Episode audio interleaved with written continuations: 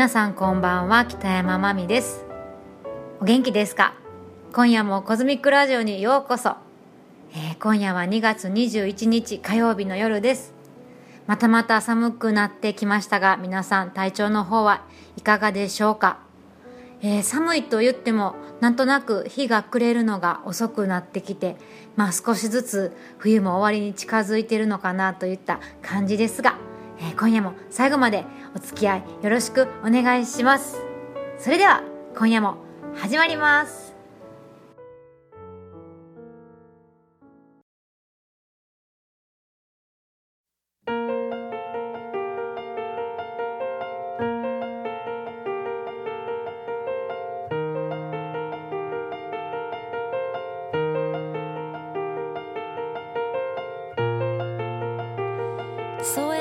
きた朝に僕は確かな命を感じた。手と手をつなぐようにシナプスが広がり巡る血潮のはっきりとしたその意志を何もないところから僕たちは生まれ何もないところへと帰ってゆくのだ。朝一番の電車は一駅ごとに始まりへと向かい来を結ぶ。たった一つの点を作る。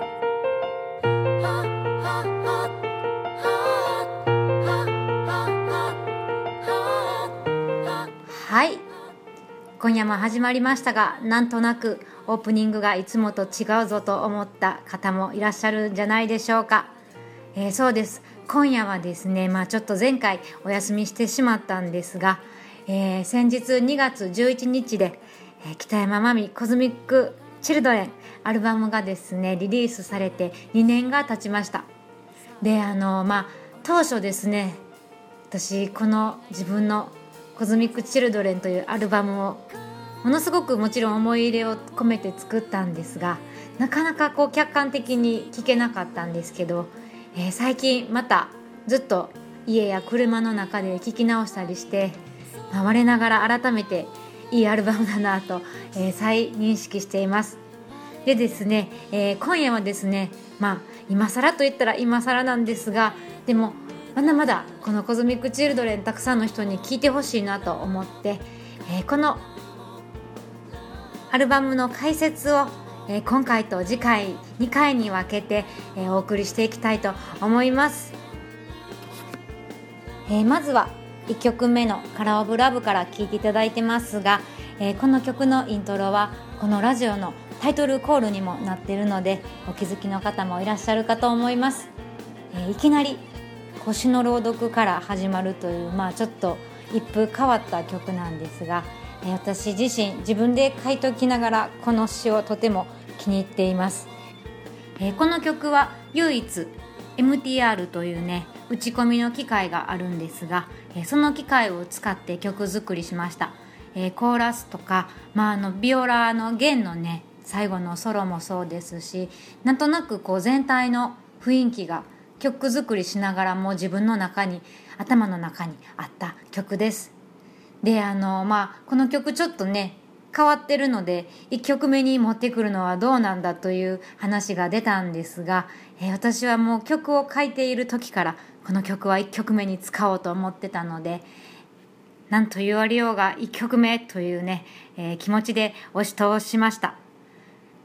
私は、まあ、いろんな人の、えー、詩集ですね。歌詞じゃない詩集になるんですけども、まあ、読んだりすることもあるんですが、えー、詩というのもね声に出して読んでみるとその詩人さん独特のリズム感みたいなのがねあるんじゃないかなというのを、まあ、感じたことがありましてであのなんとなくこの「カラ・オブ・ラブ」の詩はですね、まあ、私も大好きな谷川俊太郎さんがいてるんですけど、え彼の「こう詩の持つ独特なリズム感みたいなのをね少し参考にして書いたところはあります。えー、有名な詩人で高村光太郎さんご存知かと思うんですけどあの人の「火星が出ている」という詩があるんですけどあの詩を初めて読んだ時に本当にこうねリズムをものすごく感じたんですね。あ詩にもちゃんとリズムがあるんだというのをね、えー、すごく強く思った、えー、詩です。なんか一回機会があれば朗読してみたいなと思うんですが、えー、皆さんまたよかったら一度ね、え火星が出ているという詩。素晴らしいです。大好きです。読んでみてください。ちょっと話それました。なれるさ。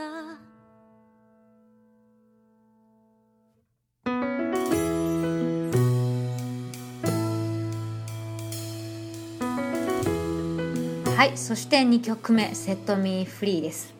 えー、この曲はですね本当に頭から最後まで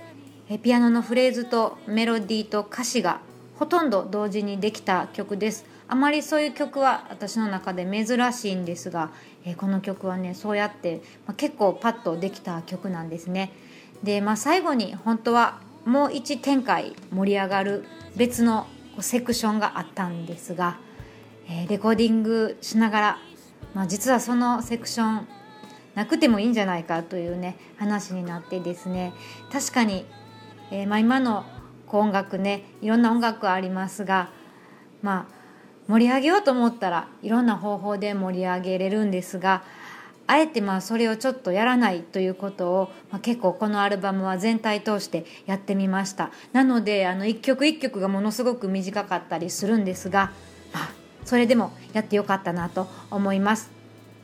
でこの曲はですね、えー、弦に、えー、バイオリンとビオラとそしてチェロが入ってますすごく贅沢な、えー、弦楽器を入れているんですが、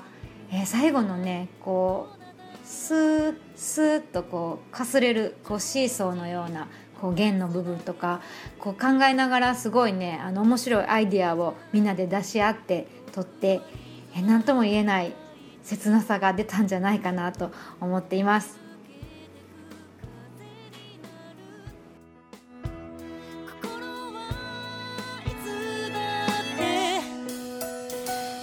ここですね。この部分ですね。なんかいいですよね。こうちょっと泣きというか。何とも言えないこ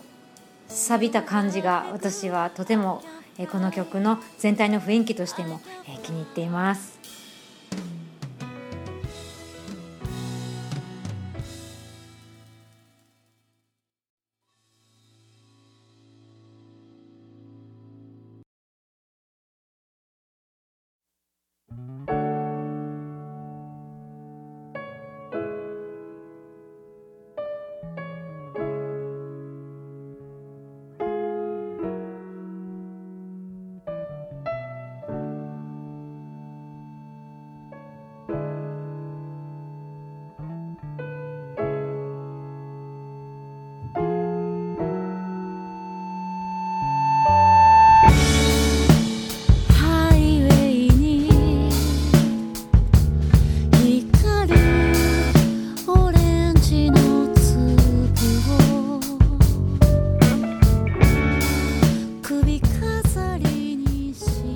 そして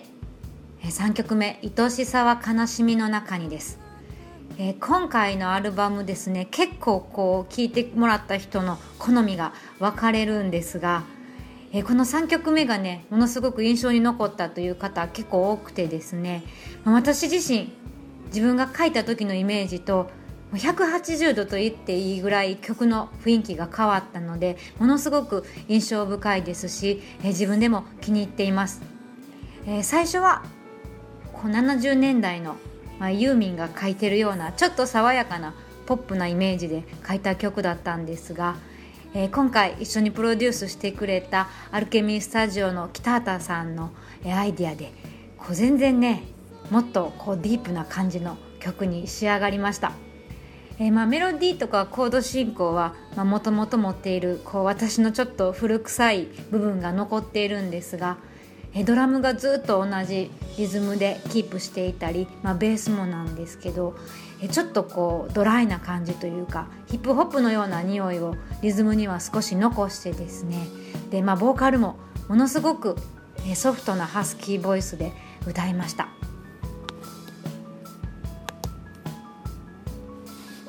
夜の高速道路って、まあ、好きな方たくさんいらっしゃると思うんですが私も本当にあの子供の時から何とも言えない切ない気持ちとなんか帰りたくなるような気持ちとでも懐かしいようなこう本当に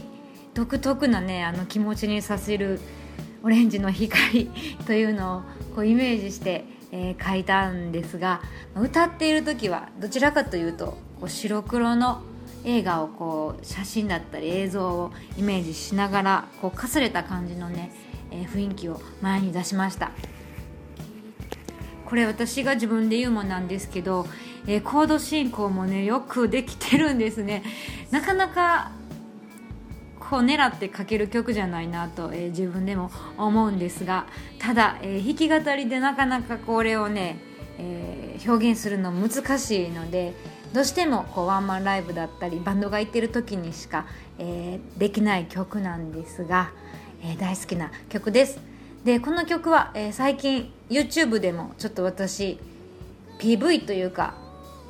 こうミュージックビデオ的なものを作ってアップしているのでぜひよかったらそちらの方もね見ていただけたらと思います。